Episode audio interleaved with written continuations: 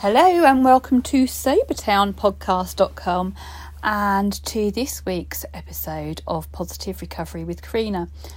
And this week I thought I would talk about stress. Ah! Oh, stress, stress, stress. We all have it in different measures, in different levels. But what to do with it and how do we manage it? My favourite way my favourite example or description of stress is the stress bucket. So if you are to were or were to imagine a bucket full of water, yeah, and that water, just imagine that is stress, and then over time, every time something stressful happens, another little drip of water goes into that bucket. Now, some of those drips can be really, really big drips because it can be really stressful. Some of them can be tiny little drips um, because it's not quite so stressful. But over time, all those drips, that dripping stress adds up to a point where eventually that bucket will overflow with water.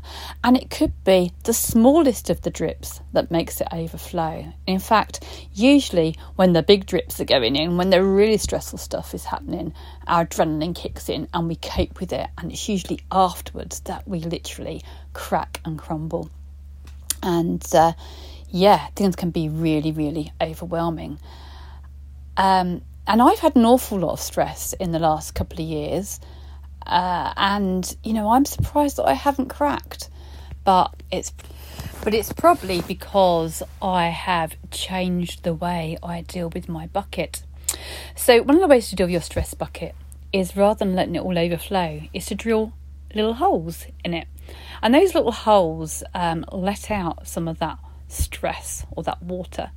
But that stress comes out in a more, or in a good way, it's a way of coping with it until it overflows and becomes overwhelming. Now, it's not to say that I don't get overwhelmed. I did get very overwhelmed last week, and what I did was just took a step back from everything and got myself back on track.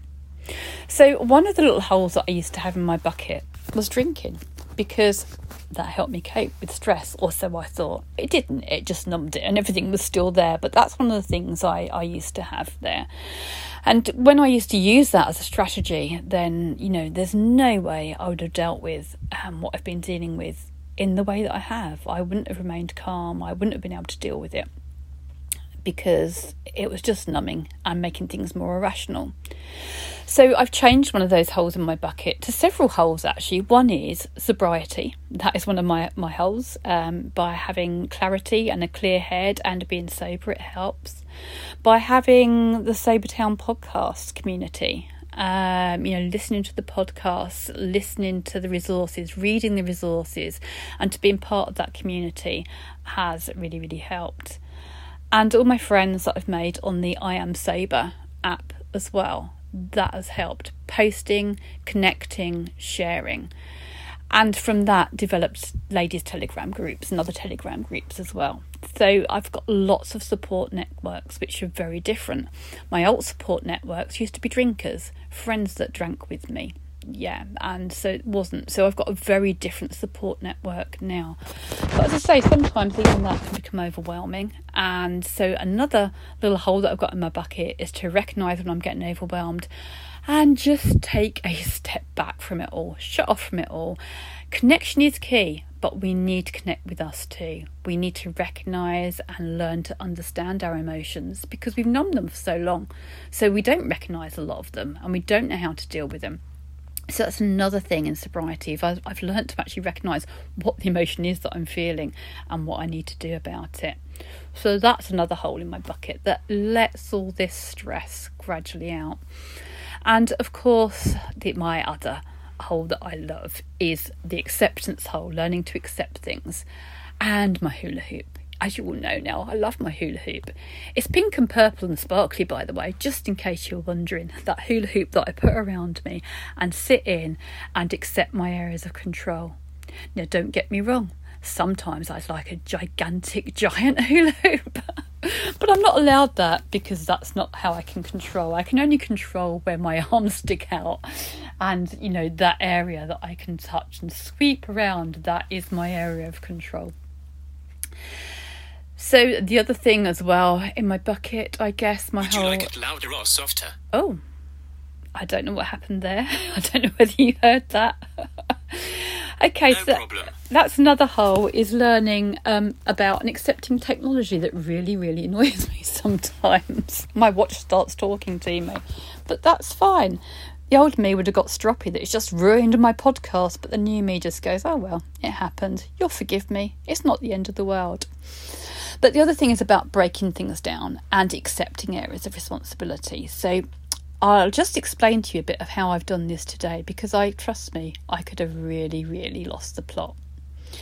Um, my say, oh, well, it's money. It's to do with money, that big thing that causes stress.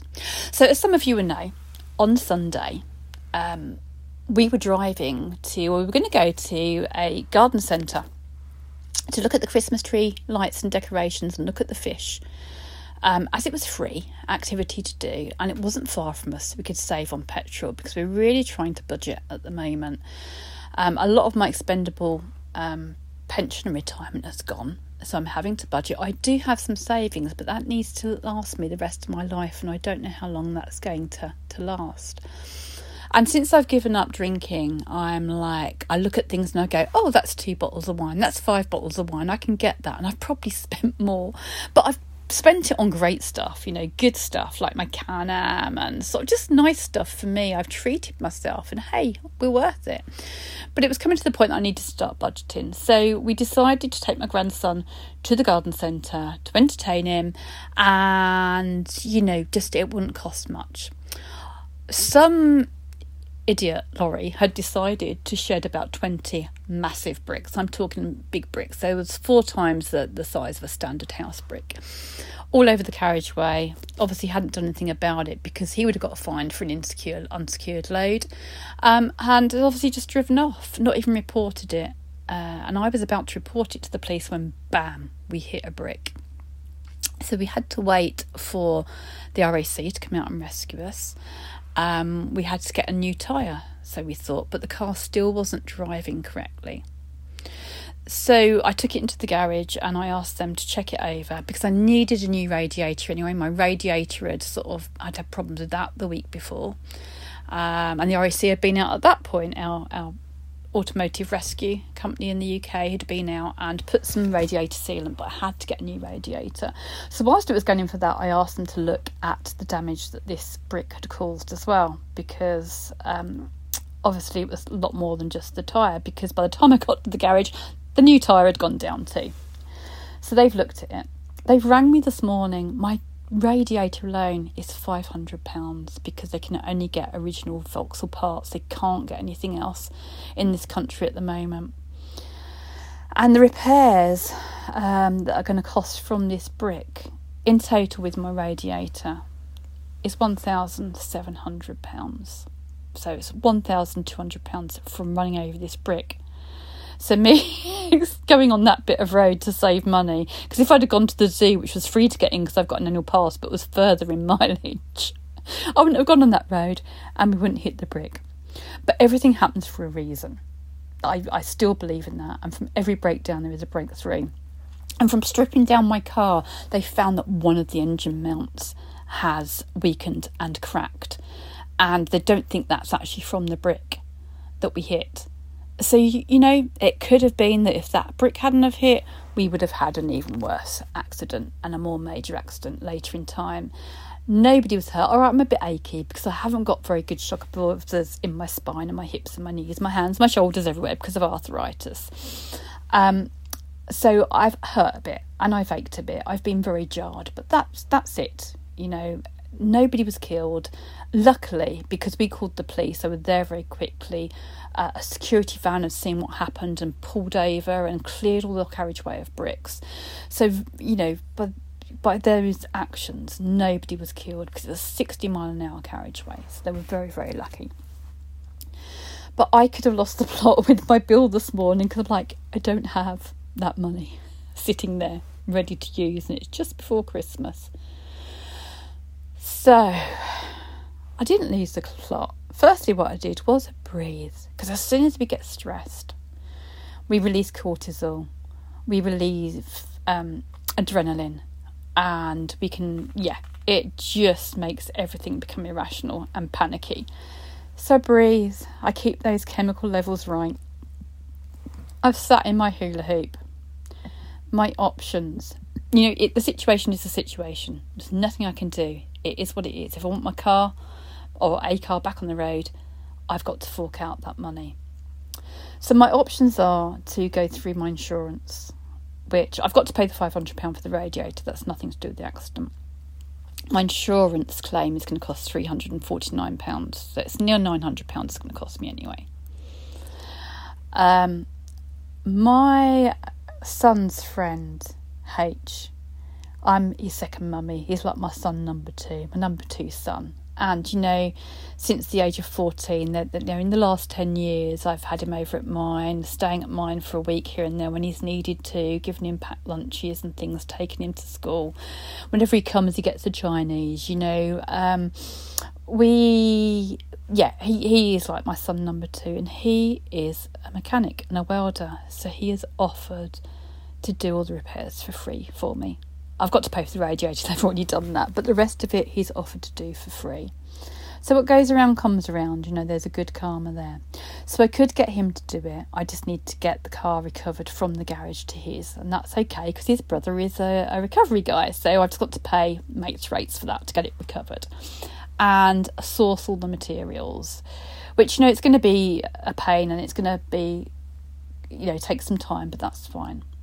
I could go through the insurance, which can cost me £349, and get a courtesy car and hope that they do it at the garage where the car already is. Um, but it's going to be, you know, a good week or so for it to be there. But the car's already stripped down there, so I could get it done.